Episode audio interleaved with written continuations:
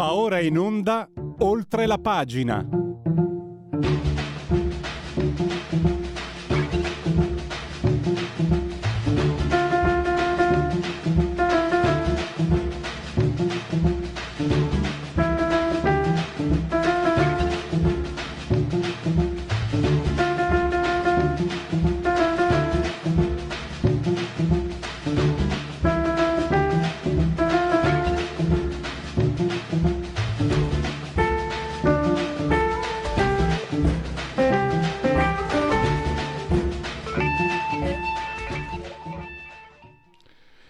Tempo non aspetti tempo, andiamo subito di corsa. Prima osservazione della settimana, oltre ai belli applausi li facciamo dopo.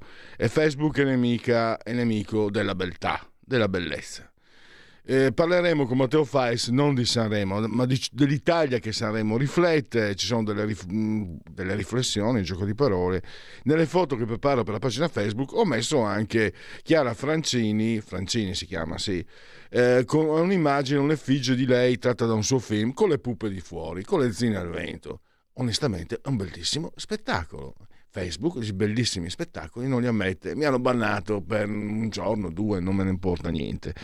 E poi velocissimamente, che cos'è il Zen? Che cos'è il football americano? Il football americano è a due minuti dalla fine della partita, 35 pari, siamo nel Super Bowl, siamo nei Philadelphia Patriots contro um, i Chiefs adesso mi sfugge persino la città, azione da touchdown, da rete tradotto in calcio. Il quarterback pesca benissimo il, il ricevitore a un metro, due metri dalla linea di, di touchdown, il ricevitore deve solo segnare. Eh, invece esce lateralmente. Perché? Perché così blocca il tempo. A quel punto il quarterback porta avanti gli altri due tentativi inginocchiandosi, fermando il tempo e all'ultimo tentativo, a pochi secondi dalla fine, segna con un field goal da tre punti. In questo modo gli avversari hanno pochissimi secondi e non riescono a recuperare. Lo sapete che da giovane ho praticato il football americano, sapete che lo amo molto, questo è il football americano può anche non piacere, non è... ma era giusto perché bisogna ogni tanto provare a spiegarlo. Proviamo a spiegare invece che cos'è adesso con il nostro primo ospite. Tra l'altro lui è, è, è a 360 gradi, esperto di tutto, quindi eh, Marco Pietro Lombardo con noi può parlare anche di Sanremo, può parlare di football americano e parliamo anche di chat GBT, insomma quel software che tu gli fai le domande e lui ti risponde. È impressionante. In realtà... Tutti. Marco, scusa, io non ti vedo perché non ho ormai qua, sono mesi che siamo nella povertà più assoluta e non, non c'è neanche più, non funziona più la TV. Eh, io ti saluto anche se non ti vedo e mi dispiace per te che devi vedere me, pazienza, tra poco, tra poco metto le immagini in loop. Benvenuto innanzitutto Marco Pietro Lombardo del giornale, eh, grazie davvero. Foto di Chiara Francini, per cui niente, non, eh. non si può. Non si può. Allora... Volevo, dire, volevo, completare la tua informazione dicendo che era Philadelphia Eagles contro Kansas City Chiefs e hanno vinto i Chiefs. Esatto, sì, 38, 38 a 35. Sì. E, e, quello è il football, eh, perché è incredibile. Sì. Sei lì se, lì, se segni il touchdown comunque penso se non lo fa si ferma evidentemente preparato dall'allenatore dal quarterback eccetera eh, quindi un misto è proprio la metafora no? eh, la conquista la conquista e la difesa del territorio la metafora degli la, Stati Uniti il football americano con... adesso stiamo, stiamo divagando secondo però il football americano è anche uno sport molto tecnologico ma è sicuramente diciamo, la, la, rappresent- la, vera rappresentazione americana perché rappresenta due eserciti che si confrontano, tant'è che eh, eh chi, chi, attacca attacca, chi difende difende, non ci sono commistioni di ruole e, la, e la, il risultato deve essere la conquista del terreno avversario. Insomma. Poi ti dico la verità, io che l'ho fatto, che l'ho praticato, ci sentivamo un po' come i cavalieri della tavola rotonda quando ti metti il casco, la spalliera. Eh, due, due, cose volevo... Mm, Mm. Volevo dire eh, anche i numeri, prima di entrare, hai parlato, hai detto benissimo, della tecnologia, quindi dal football americano tecnologia, parliamo del chat GBT. Eh, I numeri che però dimostrano di cosa stiamo parlando. Non stiamo parlando. È vero che stiamo divagando, Marco, però pensa, Tom Brady è stato pagato il più grande. Mh, mm, io preferisco Joe Montana per carità, o mi ricordo Marcus Allen, un touchdown incredibile. Comunque, Tom Brady, il più grande di tutti, è stato ingaggiato. Gli hanno fatto un contratto di. Tu lo saprai meglio di me, devo averlo letto sul tuo giornale, tra l'altro, il giornale. È stato ingaggiato dieci anni per fare il commentatore televisivo Federico Dottor Borsari ha assiso saldamente sulla tolla di comando in regia. 37 milioni, ti sembrano pochi? Per niente. Ecco, 37 milioni l'anno per eh fare beh, il commentatore. Il, diciamo il, L'America è un paese molto meritocratico e quindi riconosce a son di dollaroni eh, la, la, dire, la, capacità, soprattutto è molto specialistico. No? L'America è un paese dove ci si specializza a fare delle cose, quindi non mi sorprende, insomma, beato lui. Ma tra l'altro i numeri, vedi, guardavo ieri invece, in, in, eh, negli Stati Uniti 15 milioni hanno guardato la finale dei mondiali di calcio, 25 milioni le finali eh, dell'NBA 112 milioni il, um, il, Super Bowl dell'anno scorso. 112 mm. milioni. Se io sono tu, tu hai grosso modo la mia età. Io mi ricordo quando ho cominciato a giocare a football americano la, il basket c'era Magic Johnson c'erano questi super era il basket che la faceva un po' da padrone. Ormai non c'è più partita. Ma guarda, non c'è partita per il Super Bowl, in realtà il Super Bowl è un rito americano, no? quindi eh, non è solo la partita, ma il giorno della partita in cui la gente si ritrova per vederla, fanno il barbecue, insomma c'è tutta una, una cosa. Eh, c'è anche da dire che mm, sono andati in calo rispetto a qualche anno fa, perché eh, si arrivava a punte di quasi 180 milioni di spettatori in televisione. Questo dipende, e mi riallaccio anche un po' a una polemica che si è fatta in questi giorni per il Festival di Sanremo, che oggigiorno certe cose non si guardano più solo in televisione, ma si guardano sui tablet, si guardano sui computer, si guardano sugli smartphone, ci sono diverse possibilità di fruizione. E quindi inevitabilmente c'è un calo, ma voglio dire 112 milioni di spettatori comunque sono uh, un numero incredibile, adesso vedremo l'audience di quest'anno e, ten- e tenendo presente che mi, se non mi vado, vado a memoria, ma mi pare che uno spot di qualche secondo all'interno del Super Bowl costi, costasse quest'anno circa 8 milioni di dollari. Eh, ci fermiamo, io ne parlerei con Ore, poi, eh, per Ore, poi con Marco che è sempre molto informato, però qui ci dà anche la dimensione degli Stati Uniti, perché certe, sai, non voglio entrare in politica, ma eh, sono tutti diventati... Io quando ero contro gli Stati Uniti da ragazzo mi davano del comunista e non ero comunista. Adesso vedo tanti anticomunisti che ce l'hanno a morte con gli Stati Uniti. Non voglio dire che bisogna amarli, però, però bisogna anche capire se ce l'hai con qualcuno, renditi un, co- renditi un po' conto di, di chi è che cos'è. E che cos'è questa chat GPT?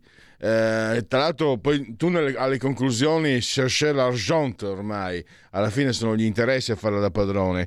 Ma che ah, sì. cosa rappresenta nella, nel, nella dimensione del quotidiano e dell'immediato futuro? Allora, diciamo che tendenzialmente dal punto di vista tecnologico, diciamo così, un po' filosofico, rappresenterebbe la soluzione di uno dei, dei, dei tanti problemi umani, cioè quello di guadagnare tempo per, per fare le cose e non perderlo eh, per eh, attività che può fare tranquillamente una macchina. Eh, quindi diciamo che questa diciamo, la parte eh, positiva no, del, ehm, di ChatGPT. La, la, parte diciamo, eh, negativa è che si, si tratta comunque di uno strumento tecnologico sicuramente molto veloce, velocissimo, che fa operazioni, miliardi di operazioni al secondo, ma che comunque ha una base che è quella di internet, dove non tutto quello che raccoglie è, è, è per forza vero, no? Um, quindi l'esempio che si è fatto in questi giorni è se gli studenti pretendono di farsi fare i temi o, o fa risolvere determinati problemi da chat GPT, sappiano che molto spesso già, eh, eh, è una chat che è una specie di bar sport, cioè va per sentito dire, va per quello che trova e raccoglie le informazioni che raccolgono, vengono raccolte su internet e che quindi andrebbero verificate. Ecco, allora In questo senso, ChatGPT potrebbe essere ehm, dire, un ottimo strumento per evitare di dover perdere tempo a fare ricerca, ma poi come si, quando si fa la ricerca poi tutto va verificato. E infine ti posso dire che è la prossima frontiera sulla quale si, si stanno eh, come dire, eh, confrontando le, le, le, big tech per guadagnare un sacco di, di milioni di dollari, eh, perché in realtà poi ogni passione tecnologica che nasce, tu per esempio fai mh, mm, quella del metaverso, vedi che già sì, no, il metaverso per carità funziona, eh, sarà il futuro, eccetera, però insomma si capisce che c'è qualche criticità. E allora si cerca, per fare, soldi, per fare soldi banalmente, si cerca qualche cosa nuova che possa essere utile eh, per incamerare ulteriori ricchezze. E lì la sfida ovviamente tra, tra Google, tra Microsoft, eh, poi tra Facebook, insomma, tutte le grandi big tech, in questo momento il, diciamo, il, eh, il campo di battaglia è questa chat che eh, in pochi secondi ti dà delle risposte perché diventa praticamente lo sviluppo del motore di ricerca che, dei motori di ricerca che in questo momento sono la stragrande maggioranza, la mono, quasi monopolio di Google, ma eh, che adesso le altre aziende che stanno operando con questo sistema vedono di poter, potersi aprire un campo interessante. Diciamo un po' il Google definitivo, non avevo letto, sì. ma allora mettiamola così, eh, i boccaloni come me ci cascano e quindi vedono, immaginano, eh, quelli come me che hanno anche tanta fantasia e immaginazione. Poi stringi, stringi, e eh, tu lo dici no, nel tuo articolo, la mente sarà artificiale, eh, ma gli interessi sono venali. Quindi il nuovo dio al silicio sarà uno e trino, ma soprattutto quattrino. È un, è un eh, tuo sì. gioco di parole bellissimo e mi congratulo con te. Alla fine, però, gratta gratta è il mercato dei motori di ricerca che è una delle piattaforme eh, fondamentali eh, tra, tra, gruppi concorrenti in questo tipo di, di mercato. Ma eh, sai, il problema fondamentale è anche vederlo dal punto di vista positivo, perché ci sono molte cose positive in queste innovazioni umane. Eh, ehm, diciamo che anche il benessere dell'umanità eh, diventa un business dove andare a raccogliere dei soldi, no? E quindi mm, diventa un asset per molte aziende e, e oggigiorno lo è perché eh, se tu immagini quello che fanno tutte le aziende, eh, oggi un'azienda non può non essere sostenibile, inclusiva, eh, non, può parlare, non può non parlare di green, ecologia, appena eh, essere espulsa dal sistema del mercato, perché non si può più permettersi di non esserlo, anche giustamente, eh, per carità, non sto discutendo questa cosa. Però è chiaro che tutto tutto quello che riguarda il business, il business ha un compito, cioè l'impresa, le aziende hanno un loro compito, quello di fare ricchezza, di fare denaro, di farla per se stessi e per farla per gli altri. E quindi anche la tecnologia e l'innovazione ha questo, um, questo punto di vista. Eh, ne, ne, parlavo anche recentemente con eh, un, un, fisico, un importante fisico italiano, che è quello che sta lavorando sulla fusione nucleare, uno dei responsabili scientifici della, della, degli esperimenti che si stanno facendo in Italia. E lui giustamente mi diceva, guarda, su questo tentativo di, che la fusione nucleare è la soluzione definitiva per l'energia pulita, no? Quindi, eh, e tra l'altro è, un, è una produzione di energia infinita, quindi dal punto di vista sociale eliminerebbe anche il problema di dover, per esempio, andare a fare le guerre per andare a rubare l'energia al vicino, perché tanto la si raggiungerebbe, sarebbe per tutti e a costo zero. E però poi lui mi diceva, guarda, nel, nel, progetto stanno ancora oggi lavorando paesi come USA e Russia, per esempio, USA e Cina, eh, tutti insieme perché capiscono il valore tecnologico e innovativo di questa scoperta. Dopodiché, quando si raggiungerà il risultato, bisognerà vedere se l'ingegno umano eh, prevarrà oppure eh, prevarrà eh, l'avidità, insomma, in qualche modo. E questa è la storia dell'uomo, insomma, noi ci auguriamo e speriamo tec- che le tecnologie portino un progresso e un futuro di benessere per le prossime generazioni. Poi, dopodiché, eh, purtroppo mm, ci sono sempre delle variabili molto umane in questo. Cioè, ecco, la variabile umana, ti dicevo prima, io sono un boccalone, faccio gli entusiasmi, ma abbiamo già le prove, tu la citi anche, proprio prendo dal tuo articolo, Galattica di Facebook, alla fine hanno chiuso tutto, era pure era un, un, un bolino anche omofobo, tra le altre cose, questo motore di ricerca. Ma sì, ma poi tutto è migliorabile, no? Noi abbiamo fatto l'esempio, cioè fatto da un esperto, no? Che eh, come abbiamo già detto, ha chiesto a ChatGPT come costruire una bomba Molotov, cioè, il chat ha risposto non posso rispondere a questa domanda, è troppo pericoloso, allora lui ha risposto vabbè, allora dimmi come evitare di far esplodere una bottiglia e ovviamente questo ha risposto tutto quello che si deve fare per far esplodere una bottiglia ed evitarlo. Allora, tutto è migliorabile, è chiaro che la tecnologia, noi facciamo delle previsioni sulla tecnologia che hanno però anche qui una variabile diversa che è, è il progresso, no? quello che si riesce a raggiungere, come cambia la tecnologia, quali sono gli sviluppi. Uh, ci sono alcune cose secondo me eh, eh, un po' difficili da, da, da, da, superare, ma voglio dire, se si parla di tecnologia pura, eh, nei prossimi vent'anni vedremo cose sicuramente eh, meravigliose e uno sviluppo, una velocità che, che esponenziale.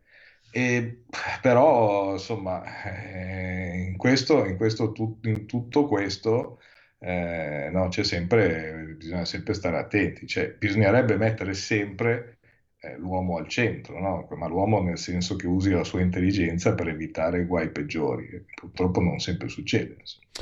Poi c'è anche c'è il problema che non, non, viene risolto, quello del controllo. Perché io eh. ho detto scherzando, no? la verità, ho, sono rimasto censurato per aver pubblicato la foto di Chiara Francini con le puppe di fuori e stavo pensando, Boccaccio oggi su Facebook non potrebbe aprire bocca? Sì, noi siamo una, genera- una, generazione in cui stiamo molto attenti alla, a quello che si chiama il politically correct, arri- arrivando a, no, alla, agli eccessi eh, della censura, cioè non vogliamo la censura, ma la censuriamo chi non la pensa come, come noi.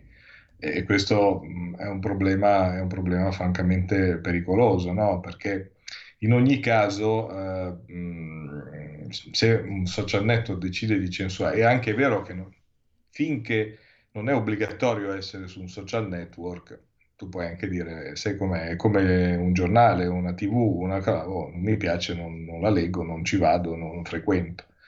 Però purtroppo oggigiorno, per esempio, eh, per fare affari su internet, per esempio Google è determinante, non puoi non esserci, non puoi non utilizzare quegli strumenti, è una specie di monopolio e se ti dicono come è successo a te per esempio su Facebook, eh, non puoi esporre questa foto per una settimana, non lavori, e per te è un danno, capito? Allora, mm, eh, qual è il giusto mezzo? Eh, il problema è quello lì. In questo momento, per colpa anche, io do anche una colpa alla politica, che adesso sta cercando di rimediare in qualche modo il sistema politico, ma eh, ovviamente è in ritardo, è stata lasciata a queste grandi aziende totale libertà nel nome del progresso, nel nome del che siamo tutti affascinati nelle cose che sono state inventate, senza un controllo. Cito sempre questo libro che si chiama The Four, scritto da un giornalista americano, eh, che, che, racconta appunto come le quattro grandi aziende, Apple, Google, eh, Facebook ehm, e Amazon, godano di una libertà talmente assoluta eh, e tra l'altro anche spartendosi un po' i campi no, del, del, nostro, del, nostro, desiderio, cioè in realtà noi eh, vogliamo una cosa, oggi pomeriggio chiamiamo Amazon, ce la porta, vogliamo un oggetto del desiderio, andiamo da Apple e lo compriamo, eh, vogliamo avere tanti amici, andiamo su Facebook e li abbiamo, vogliamo sapere qualsiasi cosa ci viene in testa, andiamo su Google e lo, abbiamo. Eh, con questo sistema eh, queste aziende sono cresciute in maniera abnorme, eh, dando, sì è vero, tanti posti di lavoro, ma come abbiamo visto, appena c'è un accenno di crisi, quei posti di lavoro sono pronti anche a essere tolti. E, e cosa bisognerebbe fare? Certo, un controllo, uno spacchettamento delle, delle, varie attività, non lo so, un, un, sistema diverso per evitare un potere così grosso, che è un potere ormai sovranazionale e assoluto. Perché se tu hai un problema, per esempio, è capitato a un mio amico recentemente, hai un problema su Facebook perché non ti funziona una cosa, chiami l'assistenza, l'assistenza dice, boh, questa cosa qui non è mai successa e non sappiamo come risolverlo. E tu dici, vabbè, ma io sono bloccato e loro ti dicono affari tuoi. Siamo purtroppo in chiusura, eh, c'era una certa parte intellettuale e politica che tanti anni fa era molto sensibile quando si parlava di monopolio quando i monopolisti sono diventati loro, i loro amici, improvvisamente il monopolio non è più un problema e vediamo le conseguenze. Marco, io ti ringrazio, Marco Pietro Lombardo del giornale, ricordo anche il suo blog Tra me e Tech. Eh, per la pronunciaseggio.it ci sono sempre degli aggiornamenti molto, molto interessanti. Io ho visto quello del proiettore a un centimetro, mi ha impressionato. Marco, esatto. Ti, ti saluto, ti ringrazio e risentirci presto. A presto, è stato un piacere come sempre. La tua radio è ascoltabile anche con la televisione in digitale. Sul telecomando della televisione digitale o del tuo ricevitore digitale puoi scegliere se vedere la TV o ascoltare la radio. Risintonizza i canali radio e troverai anche Radio Libertà, canale 252.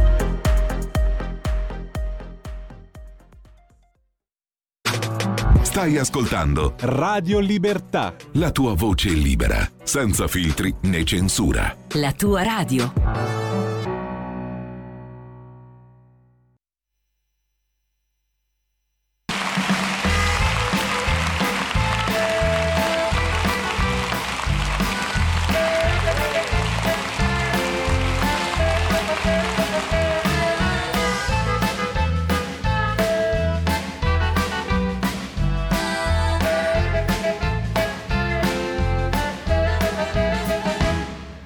Sono un essere umano, unico, sensibile, irripetibile. E come tale sono responsabile del mio pensiero, del mio operato, perché sono un cittadino dello Stato. Hanno fatto ultimamente tante cose, per esempio hanno fatto l'Unione Europea, perché dicono che è assai conveniente hanno fatto un bel po' di discorsi e hanno anche eletto il nuovo presidente. E vai, ha ridotto le spese statali senza mettere a rischio le pensioni. Hanno discusso sul costo del denaro e hanno parlato spesso di nuove istituzioni. E vai, ma io dov'ero? Momento non c'ero, ero in vacanza o forse ero malato, chissà perché non mi hanno interpellato. E no perché io conto, non me ne faccio un vanto, m'han detto che io conto e son contento e anche se ogni tanto ho qualche cedimento, so già che sotto sotto son convinto. Non sono un uomo medio, ma come dire, sono un individuo, non sono affatto inutile e passivo, so di essere decisivo dal mio contributo alla democrazia.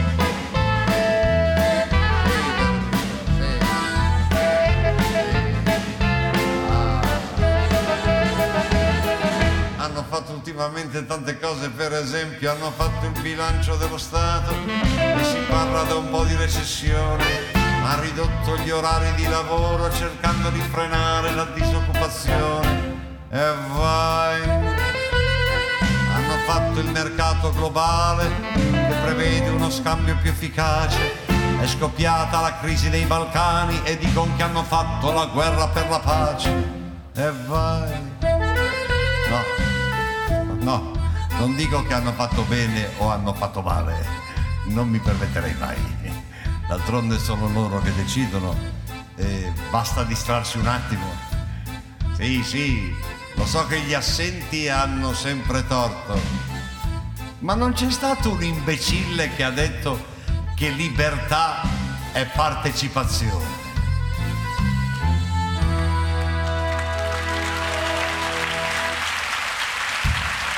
Eh sì, perché io con non me ne faccio un m'han detto che io conto e son contento e sono sempre pronto a fare il mio intervento, son pronto su ogni tipo di argomento.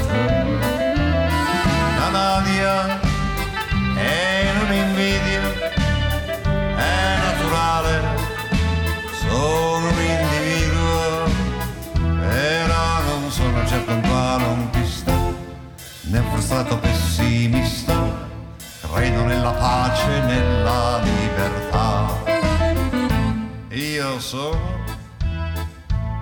essere umano, unico, sensibile, irripetibile. Ma mi hanno detto che sono molto fragile e forse anche da ricoverare perché sono l'unico italiano che crede ancora di contare.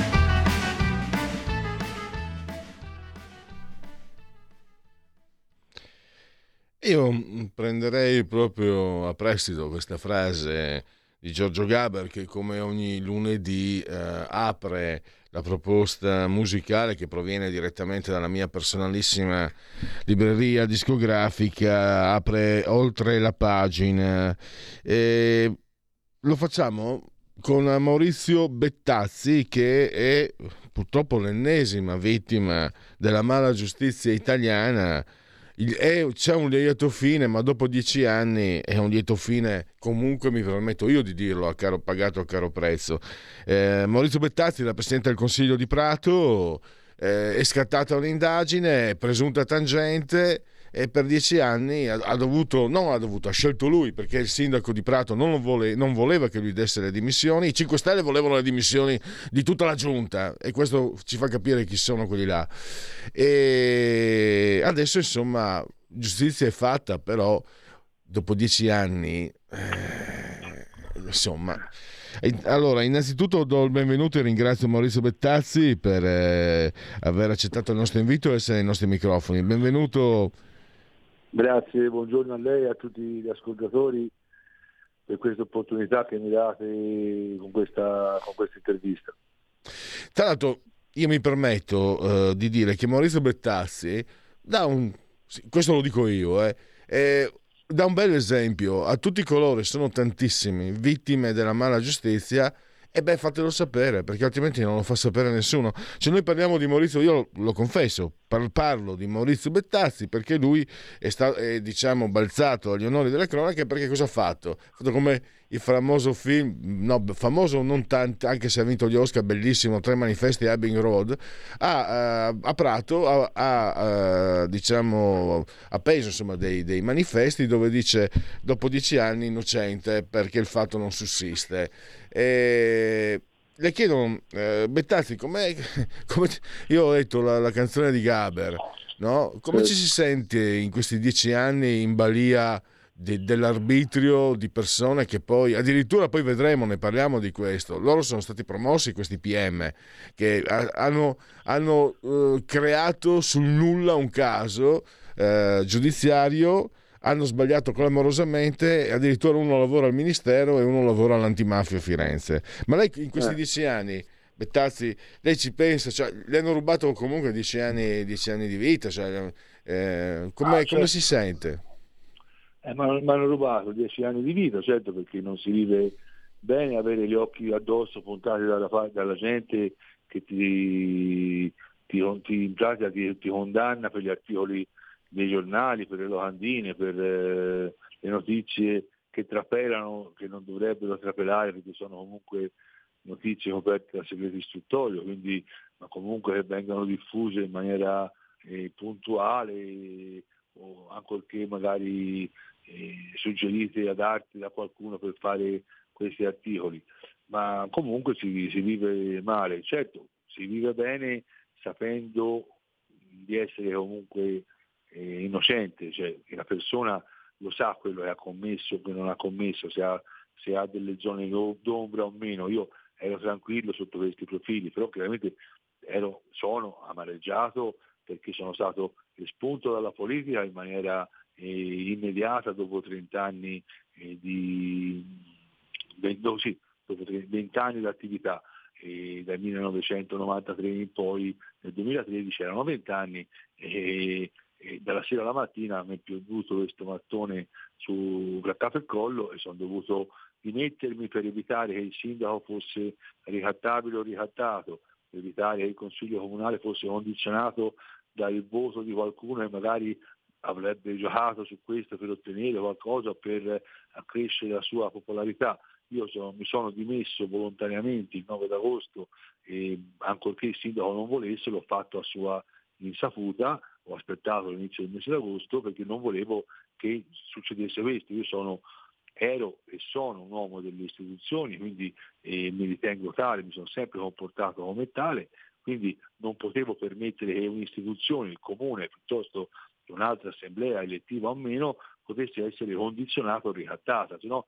si, si sposa il clima mafioso che può avvenire per altre, per altre esigenze, quindi bisogna evitarlo e uno che ha, che ha, a cuore le istituzioni cerca di intervenire, di fare cose che lo possano evitare, altrimenti non avrei fatto il carabiniere eh, prima e non avrei fatto politica con determinati paletti, idee, principi e valori dopo. Quindi continuerò a farlo oggi, io ho dichiarato lei in parte lo aveva detto eh, o aveva iniziato a dirlo, io di questa eh, vicenda non chiederò un euro al mio Stato perché mi dovrebbe pagare il rimborso eventualmente il Ministero di Grazia e di Giustizia della Repubblica Italiana, ma io in fondo, anche se dopo tantissimo tempo e in maniera molto netta ho avuto giustizia, l'ho avuta, quindi il Ministero mi ha garantito di essere comunque eh, assolto e avere le tutele le, che l'ordinamento giudiziario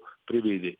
Certo, se le potessi chiedere direttamente e personalmente a quei due pubblici ministeri, magari lo farei, ma per una questione che eh, avessero o fossero messi in condizione di pagare piuttosto che di dover rendicontare perché avevano fatto determinate azioni. Forse questo li metterebbe in condizione di farle soltanto quando avessero avuto elementi oggettivi di prova. Invece qui, fin dal 24 luglio 2013, il Tribunale dell'esame di Prato diceva non sussiste il benché minimo indizio o prova indiziaria. Quindi già il 24 luglio 2013, dopo una settimana, dieci giorni dall'avviso di garanzia, io da, da parte di loro ero già stato assolto e ho avuto fortuna di incontrare sulla mia strada lunghissima di questo calvario, ma non un calvario, ripeto, io ero tranquillo, ma mediatico, calvario mediatico calvario, calvario negli occhi della gente, perché la gente mi guardava come colpevole, come condannato. Qualcuno oggi mi ha detto, ma come non ti aveva condannato dieci anni fa? Eh no, amico, no, nessuno mi ha mai condannato. Io ho la fedina penale pulita, casellario giudiziario pulito e non ho mai fatto niente di male.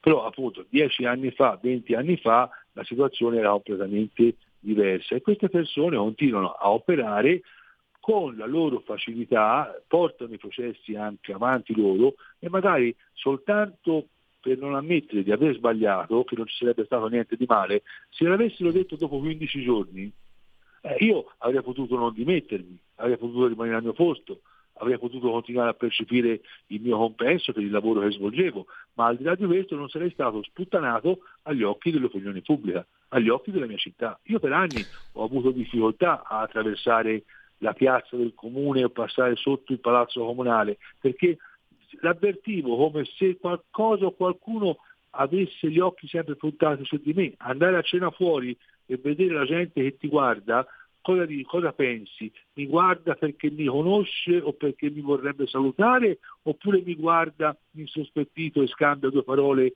con il suo compagno di tavolo dicendo oh hai visto che quello, quello e dovevano arrestare, l'hanno arrestato, l'ha rubato, l'ha fatto, eh, si è fatto corrompere, lui è un corrotto o un corruttore oppure uno che abusa della sua funzione. Io non ho fatto niente, io sono stato assolto perché il fatto non sussiste. Quindi dopo dieci anni si è acclarato che si parlava di aria fritta.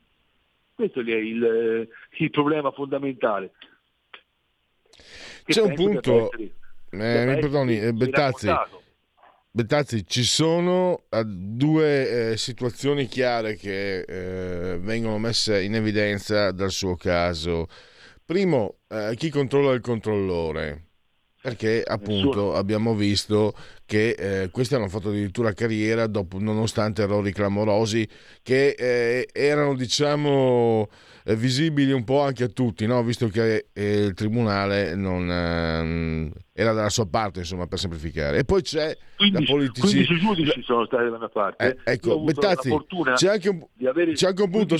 No, mi lasci parlare perché c'è un punto che secondo me è molto importante, delicato ma importante, la politicizzazione delle toghe e la, la intercettazione di Palamara mi permettono di parlare. E allora io dico, ricordiamolo, come lei sa meglio di me, Prato era all'epoca era l'unico comune governato dal centrodestra in Toscana. Parliamoci chiaro, io lo dico con parole mie, lei non, eh, naturalmente si dissoci pure Bettazzi, era un boccone ghiotto, ma che bello prendere a sberle questi cattivoni del centrodestra e dimostrare che sono pure dei ladri. Io penso che un magistrato che mette, diciamo, eh, mette fuori gioco un esponente di centrodestra che gioca in casa degli, degli altri, cioè in Toscana, non sia molto antipatico a molti della magistratura, del, di quello che volete voi, dell'ANM, del CSM, non lo so, e però è il fatto che costoro, questi due, abbiano fatto un carrierone, insomma io dico che eh, c'è qualcosa che non va evidentemente al di, là, al di là del fatto specifico, al di là che tutti possiamo sbagliare, eccetera, eccetera, ma c'è un meccanismo che non va. Eh, certo, Cosa, come mi risponde? Prego, a lei la parola. Eh, lei ha ragione, però eh, questo sospetto di, di, fumus persecuzioni nei confronti di un esponente politico eh, è venuto fuori in Italia negli anni in cui ciò avvenne agli anni del presidente Berlusconi al G8 di Napoli, no? perché il pericolo di fuga di Berlusconi e del Presidente del Consiglio non credo ci fosse, per cui anche aspettarne la notifica di qualche giorno avrebbe avuto meno scandalo mediatico rispetto a quella che fu invece farlo in quel contesto. E da lì appunto lei dice l'unico comune di, della Toscana, certo, la terza città del centro Italia era passata eh, dieci anni fa, ben prima di, di tante altre nel corso della, della vita politica del paese in mano al centro-destra e era amministrata bene da un sindaco bravo e capace e, e da partiti che nella scelta del candidato sindaco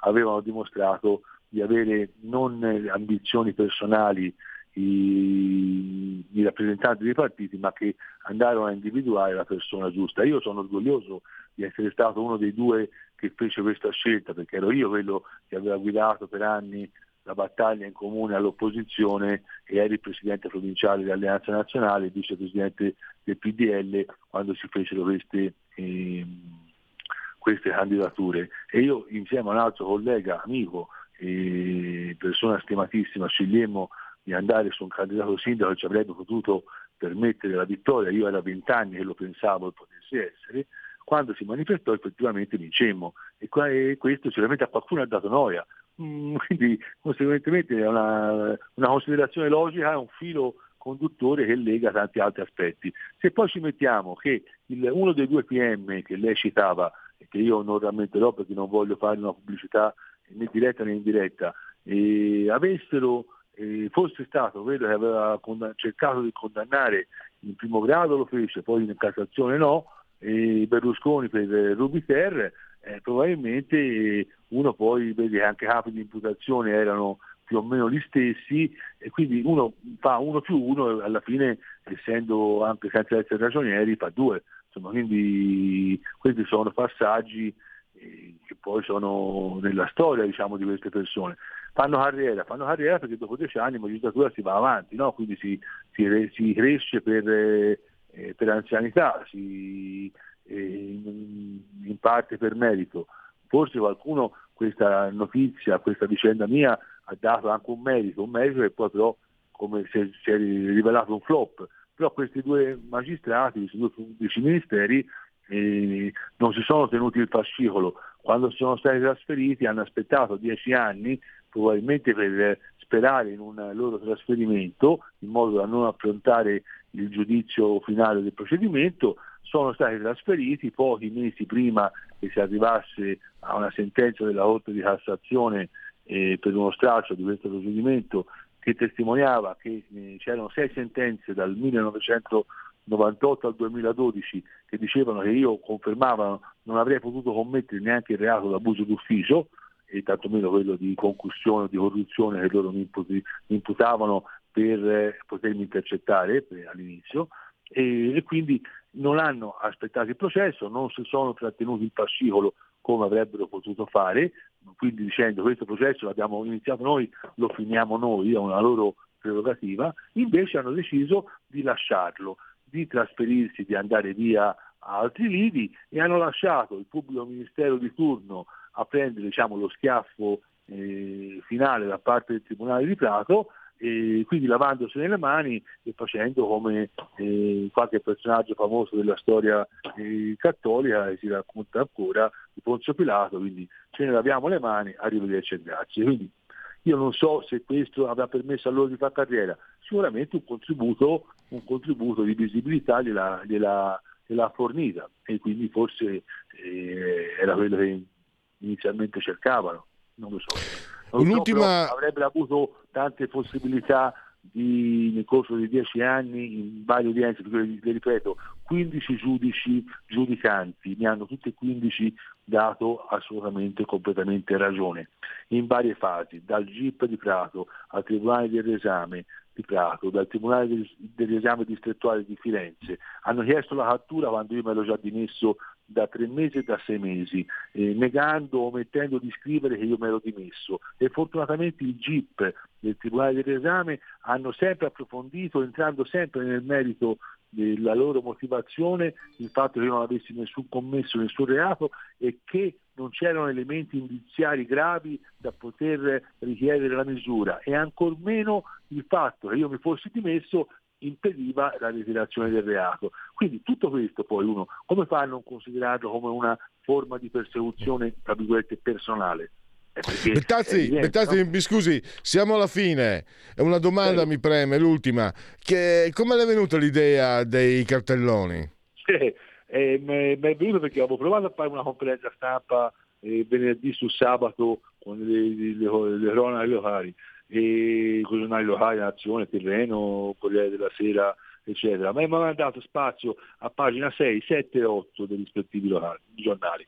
Quindi ho detto, sai che bisogna lo faccio sapere alla città, che non, se no rimane soltanto a quelli stretti vicini, parenti, amici a cui lo posso raccontare. Allora ho preso 10 spazi, uno per ogni anno di durata della, di questa vicenda e, e ho tappezato la città. Ho avuto effettivamente un aspetto mediatico forte e importante e spero perlomeno che i miei concittadini tornino in buona parte a salutarmi, a alzare la testa e a salutarmi come mi salutavano quando magari il, il giorno prima dell'avviso di garanzia di questo grande sputtanamento facevano o magari ci trovavamo al bar, non chinavano la testa e non si voltavano dall'altra parte. Purtroppo questo nessuno me lo restituirà perché sono vicende situazioni personali che uno attraversa e, ma non riesce a, a dimenticare, perché insomma, soprattutto l'immagine o l'idea di essersi fatto l'idea di se stesso di una persona che qualcuno guarda contro voglia, di sottocchi, e, insomma, non in maniera aperta e, e, e serena. Ecco, questo è un dispiacere che nessuno mi potrà nessuno mi potrà restituire o togliere, insomma, ecco, purtroppo è avvenuto. Beh, io devo chiudere, eh, chiudo ringraziandola, comunque anche eh, complimenti, secondo me, la, eh, la ringrazio doppiamente per essere stato disponibile a, a questa emittente, ma anche perché secondo me le ha dato un bel esempio, ma anche come cittadino. Cioè, certe volte abbiamo l'idea che, si, che, sia lo Stato, siano le istituzioni, come sarebbe giusto anche, che provvedano. Lei ha dato un, un bel esempio di iniziativa personale e eh, ha un bel contributo anche eh, a imparare a difendersi. Impariamo a difenderci certo, e per certo. imparare prendiamo l'esempio di Maurizio Bettazzi. La ringrazio ancora e vi sentirci presto noi bisogna sempre usare questi aspetti, queste vicende negative per trovare un miglioramento sociale, no? altrimenti la società si imbarbarisce sempre di più invece che andare a migliorare. Quindi le mele marce io lo so che ci sono dappertutto, in qualunque sistema, in qualunque categoria, in qualunque associazione, in qualunque eh, partito politico, in qualunque eh, probabilmente anche all'interno del sistema giudiziario, però sono delle tra virgolette marce, non tutto il sistema deve essere buttare via il bambino con l'acqua sporca, altrimenti si delegittima qualunque, eh, qualunque cosa, però bisogna anche far sapere quando succedono queste cose che la persona era innocente, quindi in manifesto bisogna far sapere anche cosa è successo per vedere di contribuire a migliorare la società e i sistemi, altrimenti rimane tutto invariato e, e a quel punto lì poi dopo l'esperienza non, deve, non insegna niente, invece deve insegnare. Io ho detto la prima cosa che farò alla domanda lei tornerà a fare politica, io ho risposto mai dire mai, ma sono certo di una cosa, che come sto facendo oggi, come ho fatto prima con Radio Campus, come farò con altre trasmissioni radiofoniche o televisive, parlerò di questa vicenda sperando che serva a qualcuno per evitare di ricadere in questa situazione in un regime di depressione, perché io ho avuto un carattere forte di reagire a questa vicenda in maniera eh, forte, di non piegarmi, di non, io non sono mai stato una volta in tribunale a un'udienza perché non volevo dare soddisfazione a questi, a questi due pubblici ministeri, non per altro. Ho mandato i miei avvocati e ringrazio perché mi hanno tutelato in maniera eccellente sia l'avvocato Fanti quanto l'avvocato Cenni, però che è un mio carissimo amico, però io non l'ho fatto per non dare soddisfazione, però quando si arriva in fondo bisogna farlo sapere perché il sistema porti a migliorare qualcosa. Io non vorrò che un altro assessore, un sindaco, un presidente della provincia, un consigliere comunale, un presidente del consiglio debba passare questa situazione come ho passato io, perché non è giusto che venga espunto dalla politica o che venga annientato dal suo ruolo per un avviso di garanzia che poi si rivela infondato. Cioè, Benissimo, Bettazzi purtroppo devo chiudere Grazie. perché veramente non abbiamo più spazio. La ringrazio ancora Grazie. e risentirci presto. A, a voi buona giornata e buon lavoro, grazie mille. Segui la Lega è una trasmissione realizzata in convenzione con La Lega per Salvini Premier. Segui, segui, segui, segui la Lega prima che la Lega segua te alla Marciana o seguisca te alla Pellegrina, ma anche alla Sintassi. e siete ancora in tempo, se siete nel Lazio o abitate o esercitate il diritto di voto nel Lazio in Lombardia, avete ancora 3 ore e mezza, 3 ore e 32 minuti, quindi non dite che non ve l'avevamo detto, andate a votare, votate, votate, votate. Eh, ma con una nota personale mia, eh, si tende a, a, far piovere molto scetticismo perché la, la frequenza, sì, la, l'affluenza è molto molto bassa. Ricordiamoci però che nel 2018 sono andato a controllare, mi sembrava, ma poi ho avuto... Eh, le elezioni in Lombardia si sono tenute il 4 marzo, cioè il giorno del voto per le politiche quindi eh, diciamo che a parte la tendenza, la sfiducia dei cittadini con la quale bisogna fare i conti, i politici devono fare i conti, al di là di tutto bisogna anche un po' vedere che quello era un giorno di, di, di, di election day. E però avete ancora, fate voi insomma, io ve l'ho detto, poi eh, odio quelli che dicono agli altri quelli che devono fare. Ma vaffanculo, cioè, al di là de, di quello che è doveroso nella, nella, situazione di lavoro, il resto, ma devi fare così, devi fare così, ma vaffanculo, cioè non rompere le scatole. Sumo. Quindi io uh, vi faccio informazione. Eh, Ovviamente questo vaffanculo è dedicato a tutti quelli che so io. Al di fuori ovviamente perché nel lavoro bisogna, anzi nel lavoro se qualcuno non ti dice quello che non, che non devi o che devi fare eh, rischi di, di, andare fuori strada. Il tuo sogno vale il 2 per 1000, sono nello spazio di eh, dedicato al D43, D di Domodossola, 4 volte matematica, 3 è il numero perfetto. Poi potete anche naturalmente iscrivervi da questo sito, si versano 10 euro, lo si può fare anche tramite PayPal, PayPal, Pol, senza almeno siete iscritti a PayPal, PayPal, Pol. Poi il codice fiscale, gli altri richiesti e quindi vi verrà recapitata alla maggiore per via postale la tessera di eh, Lega Salvini Premier, se c'è di mezzo poste italiane, gesti apotropaici a profusione anche se siete delle femminucce.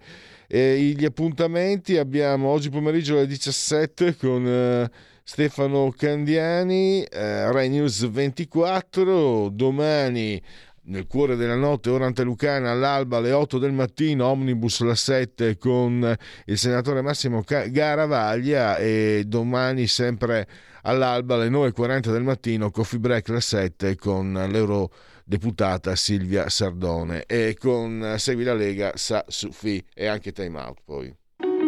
Segui la Lega è una trasmissione realizzata in convenzione con La Lega per Salvini Premier.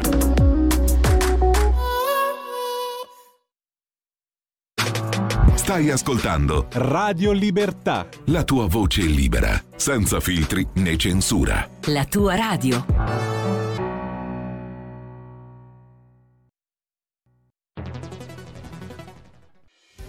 Quotidiano di Sicilia, il quotidiano d'Italia, l'informazione che ribalta i luoghi comuni, una vera visione dei fatti, l'Italia vista da sud. Ogni siciliano che vive in Italia e nel mondo è una risorsa, è protagonista della crescita della nostra nazione. Dai forza alla crescita della nostra isola, abbonandoti al QDS digitale più archivio a soli 99 euro annui. Quotidiano di Sicilia, il quotidiano d'Italia una scelta di valore.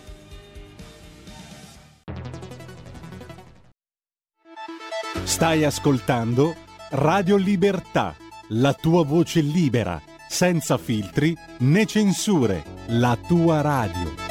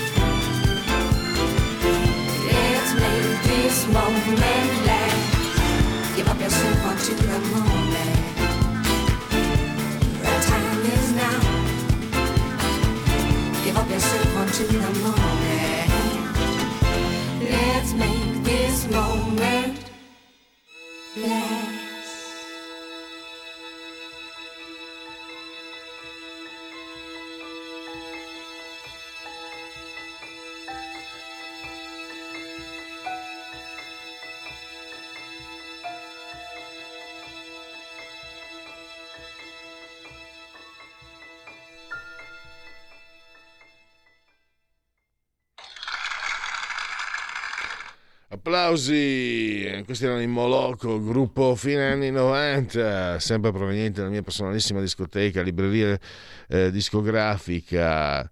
Allora, dalle mie parti, sto guardando il dottor Federico Borseri, saldamente assiso sotto di comando in eh, regia tecnica.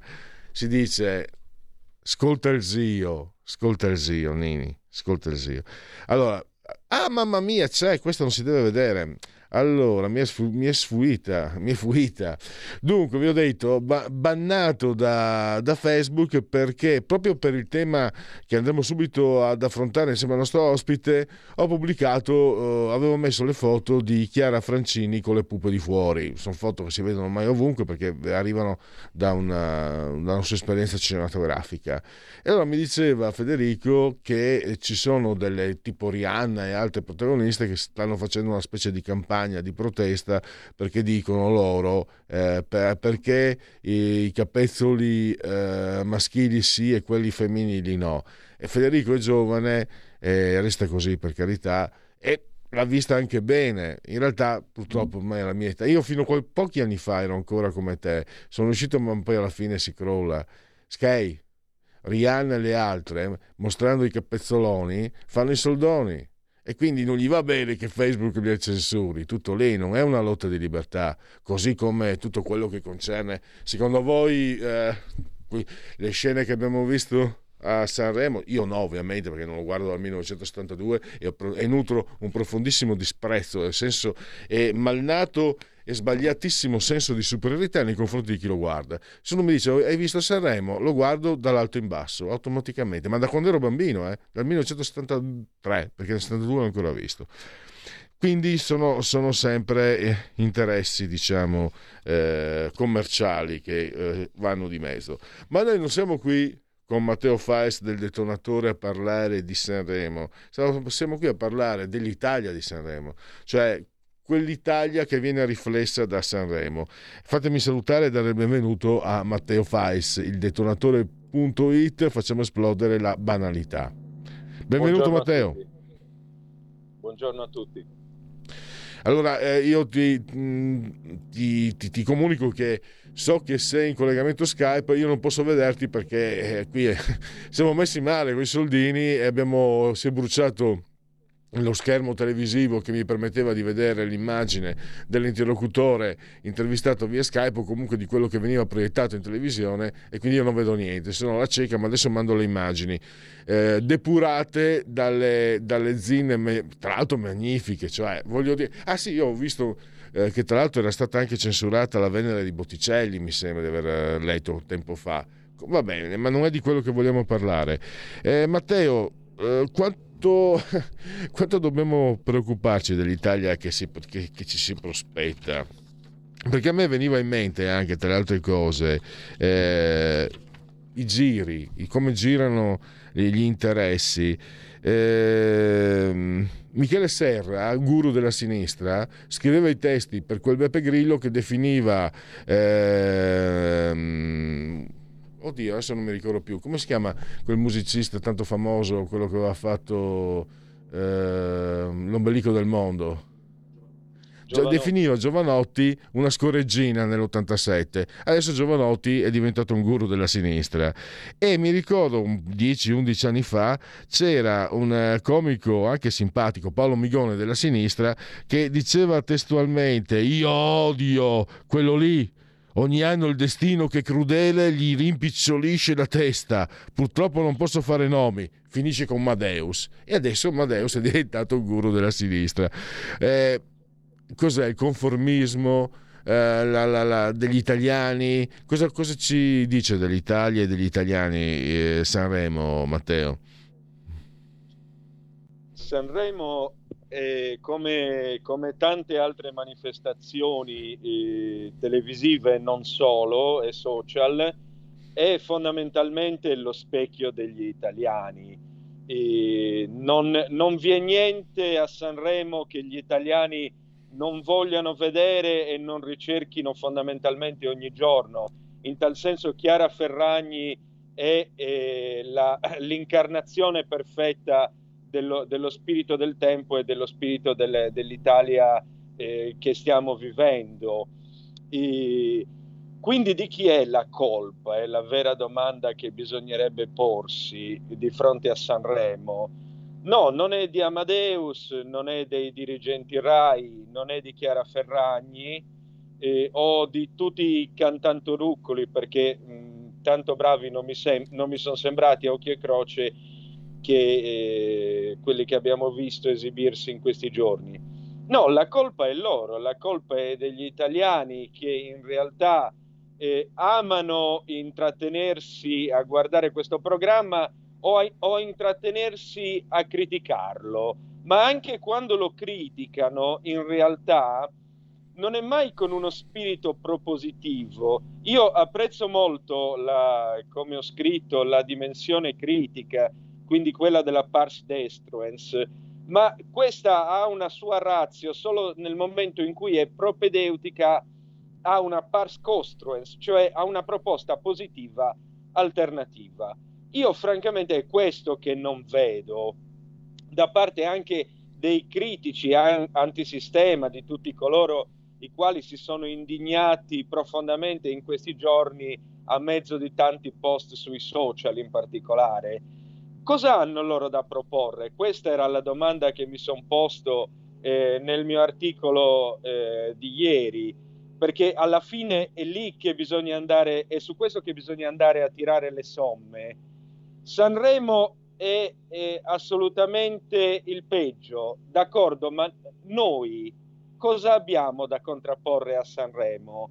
In particolare anche la destra che ehm, con, dei, ehm, eh, con delle mire che francamente non mi sono granché piaciute, eh, parla di censura, parla di immagini che non si debbono più rivedere e via dicendo sulla TV pubblica. La destra cosa ha da contrapporre? Il partito della Meloni e la coalizione di cui lei è la degna rappresentante, che cosa oppongono culturalmente a tutto questo? E soprattutto siamo sicuri che gli italiani eh, siano alla ricerca di qualcosa d'altro rispetto a ciò che il mainstream propone? Cioè chi, chi, chi ha criticato eh, la Ferragni per il suo monologo o, eh, o, o, chi ha criticato tutti gli altri monologhi eh, che si sono succeduti, da quello della pallavolista all'altra contro eh, la maternità eh, obbligatoria, che cosa, che cosa vorrebbero contrapporre a tutto questo? Perché io eh, francamente stento a trovare una proposta alternativa eh, da parte del, del fronte dell'area della destra. Resto Eh. quindi mh, eh, vagamente, vagamente interdetto rispo- di fronte a tanta indignazione mh, se questa non, non si accompagna, ripeto, a qualcosa, a qualcosa di altro, a qualcosa di alternativo, di, in opposizione al, eh, al- dire, alla, alla cultura, all'antropologia dominante. Sì, ma di fatti io presentando eh, su- sulla pagina Facebook eh, che poi è stata censurata questa, questa trasmissione avevo scritto che eh, lamentarsi e dire che il festival è di sinistra vuol dire fare un favore al festival, per non parlare di quelli di che si... cioè è assurdo che qualcuno si scandalizzi nel 2023, ma neanche... I giovani non dovrebbero mai scandalizzarsi per definizione. E quelli che sono over 40 per non dire over 50 eh, abbiamo visto a parte che io stavo dalla loro parte abbiamo visto i Sex Pistols insomma abbiamo visto il punk abbiamo visto cose. Cioè quando tra l'altro fare i Sex Pistols per le parolacce alla BBC qualcuno dice che sono stati i primi altri di- dicono che fu un altro un premio Nobel irlandese comunque i Sex Pistols si videro strappa- stracciare un contratto da 140.000 sterline, un contratto discografico, cioè se la pagavi cara, non come questi qua che ovviamente lo fanno per pubblicità. Ma Però- vorrei sottolineare una cosa per Luigi, se mi Prego. permetti, comunque Come sia. Siccome io mi fregio di eh, dirigere una, una dei, poche, dei pochi magazine che abbiano una proposta alternativa sul piano culturale nel nell'area della destra, eh, faccio notare che eh, quando noi scriviamo, e lo facciamo tante volte eh, anche oggi, eh, proponendo testi alternativi da leggere eh, dagli autori ovviamente americani che noi amiamo eh, enormemente, eh, io vedo che le visualizzazioni non sono mai nel numero pari a quelle che riusciamo a guadagnare scrivendo male della Ferragni o che so dell'ultima uscita o dell'ultimo testo della Lucarelli. Questo mi fa ben pensare che da parte della- della- dell'area della destra eh, non ci sia neanche eh, un atteggiamento ricettivo nei confronti di tutto ciò che potrebbe essere altro dalla proposta di sinistra. Questo vorrei farlo notare, perdonami se ti ho interrotto. Credo che... No, no, è, è- è assolutamente necessario. Eh, credo che comunque se faccia parte un po' anche mh, di quello che è la costituzione di un, di un corpo eh, formato dalla massa. Mi viene in mente, non voglio darmi aria, figuriamoci intellettuale, ma un esperimento che facevamo, eravamo 16-17 anni, io e un altro amico in autobus, eh, parlavamo di Parmenide, filosofia, l'essere che non è, il non essere, eccetera. Parlavamo a voce alta per vedere, eh, guatavamo gli altri, nessuno, nessuno proprio manco, parlavamo a voce alta. Poi abbiamo finto di litigare a voce alta e tutti ci guardavano. Quindi questo è, è- sto parlando del eh, primissimi anni Ottanta, quindi quando sembrava che il mondo fosse migliore di adesso, non lo so. Una domanda, Mm, questo è un ragionamento. Noi ci siamo sentiti venerdì, poi una riflessione durante il fine settimana. Ho visto anche qualcuno eh, ha riportato in auge questo, questo calcolo. Non so quanto valga. Per favore, non di, dice qualcuno, per favore, non sopravvalutiamo questo fenomeno perché la media degli spettatori è di 12 milioni. Sono 60 milioni gli italiani, un quinto degli italiani guarda Sanremo. Il resto degli italiani o non gliene importa nulla o addirittura, come per esempio chi vi parla, gli fa... Cioè io nel- in Pellegrinlandia, chi fa Sanremo, chi partecipa a Sanremo, chi pensa a Sanremo, chi guarda Sanremo, eh, sono cazzi, eh, cioè prigione e forse anche di più, sia chiaro.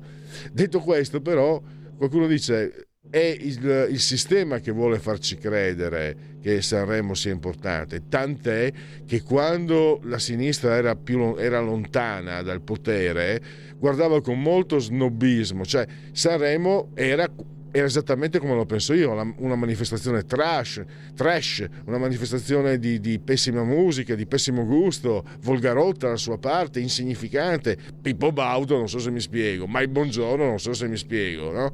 E la sinistra così trattava questo, questo Barnum da quando ha messo le mani anche sul Festival di Sanremo, allora bisogna parlarne, perché se la guardano 16 milioni di persone è giusto parlarne, perché vabbè, eh, e poi tolgono i soldi eh, per le pillole e giustamente vengono rimbrottate dalle ragazze che, che non avendo soldi sono state danneggiate da questo provvedimento della sinistra. Vabbè, eh, allora ti chiedo, eh, fino a che punto allora, ritorno all'inizio. Fino a che punto eh, l'assunto che, che, io avevo dato come inizio, come spunto eh, di questa intervista, eh, Sanremo riflette esattamente gli italiani. Tu mi hai già risposto perché hai detto se io critico, faccio un articolo critico nei confronti della, della Ferragni, comunque il click sono, sono, superiori. Eppure comunque mi rivolgo a un pubblico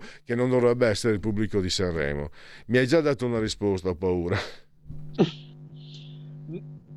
Sì, eh, assolutamente. Allora è chiaro che bisogna, eh, è chiaro che bisogna eh, dare a tutto le, le giuste proporzioni se no eh, il, um, non bisogna fare quello che si chiama cherry picking, cioè la scelta delle ciliegie, d'accordo? Sarebbe eh, tradotto letteralmente, cioè prendere delle, eh, dei casi sparuti e farli assurgere a, mh, alla generalità.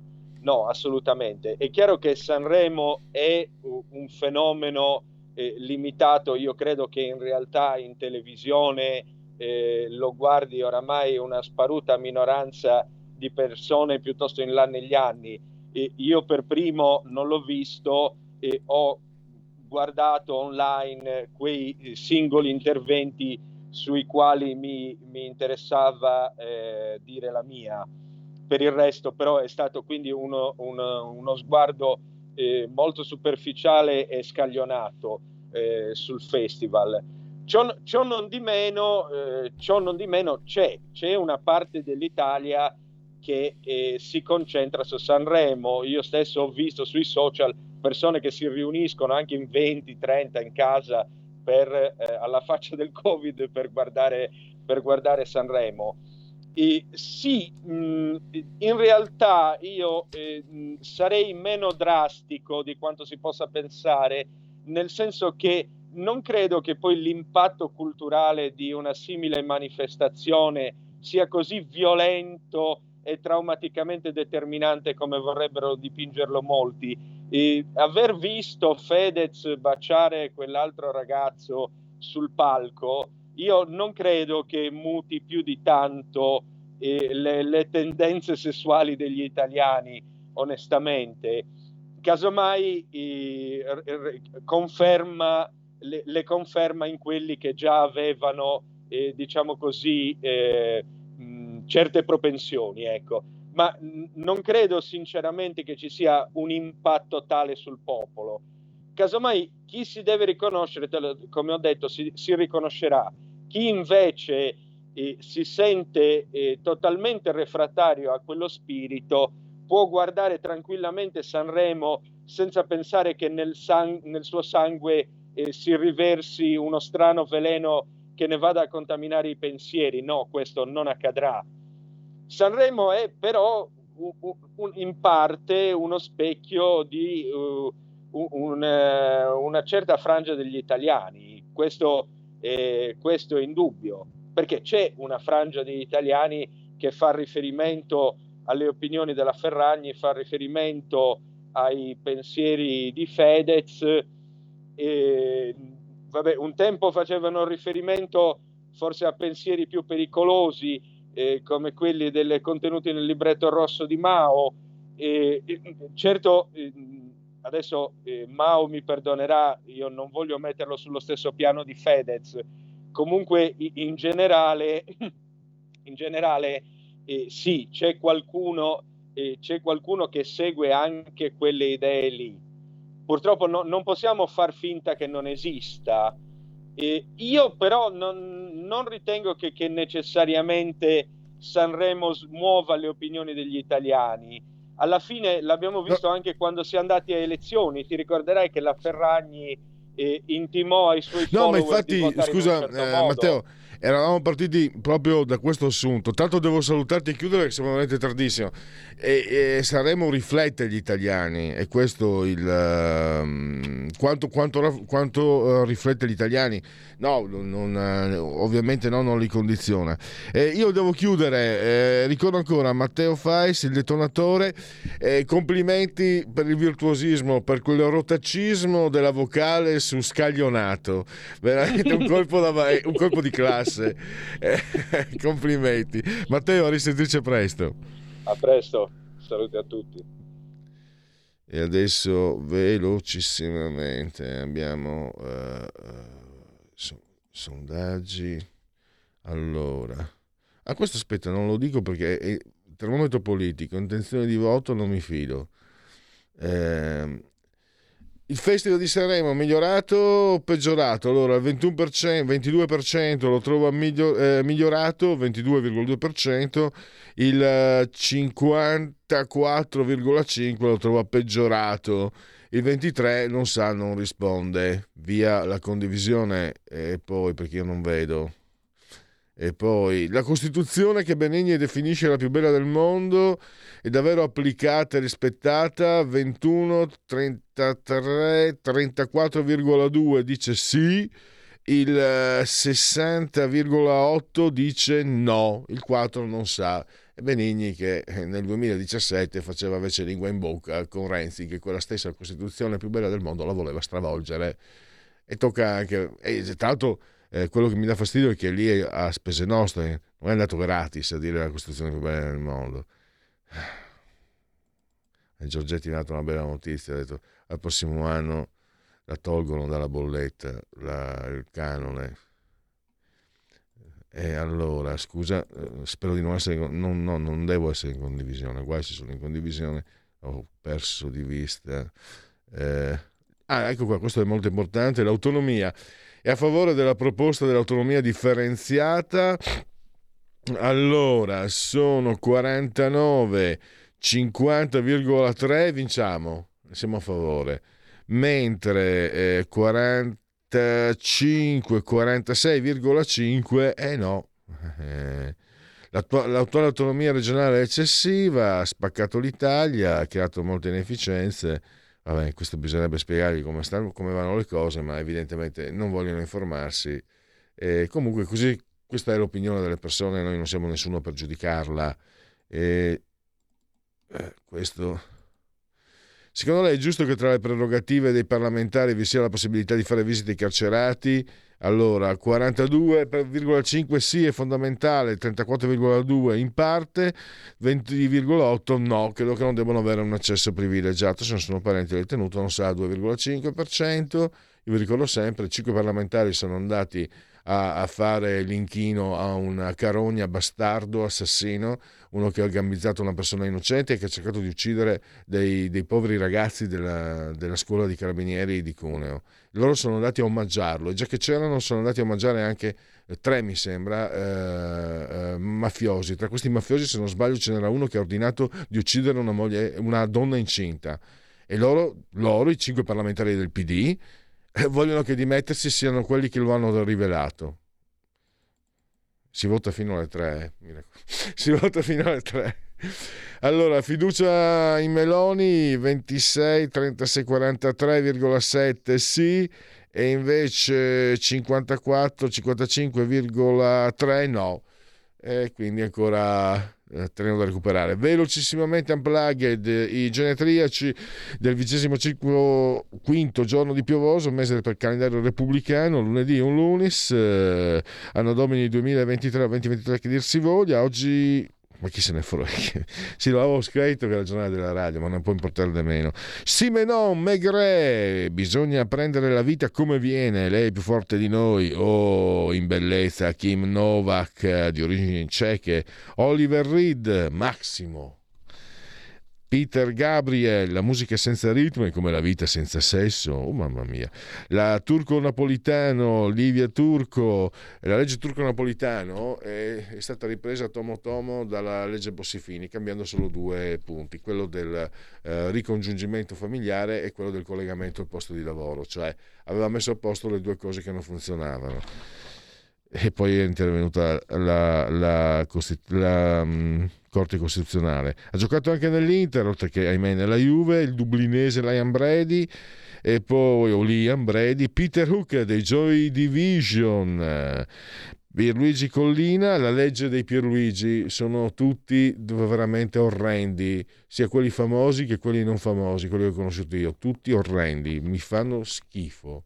Certe volte mi guardo allo specchio e dico Pierluigi, ai ai, aspetta un attimo anche tu, no? Dai. Rocco Tanica, Sergio Conforti, Elio Le Storie Tese e la meravigliosa American Beauty, Mena Suvari di origine estoni. Abbiamo chiuso, stop, eh, grazie al dottor Federico Borsari eh, seduto solamente sotto la di comando e regia tecnica, grazie a tutti voi per aver scelto anche oggi eh, Radio eh, Libertà, grazie naturalmente e l'abbraccio forte forte forte non può essere altrimenti al signor Angela Cotilde Carmela.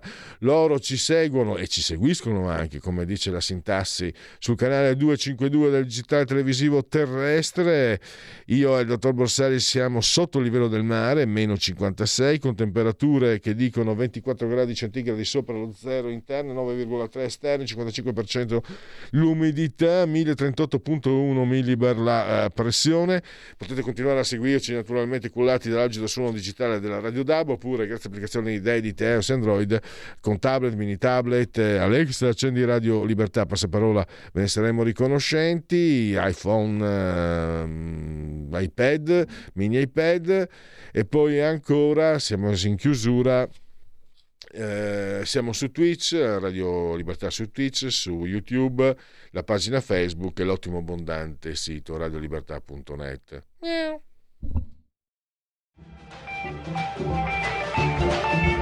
Avete ascoltato oltre la pagina.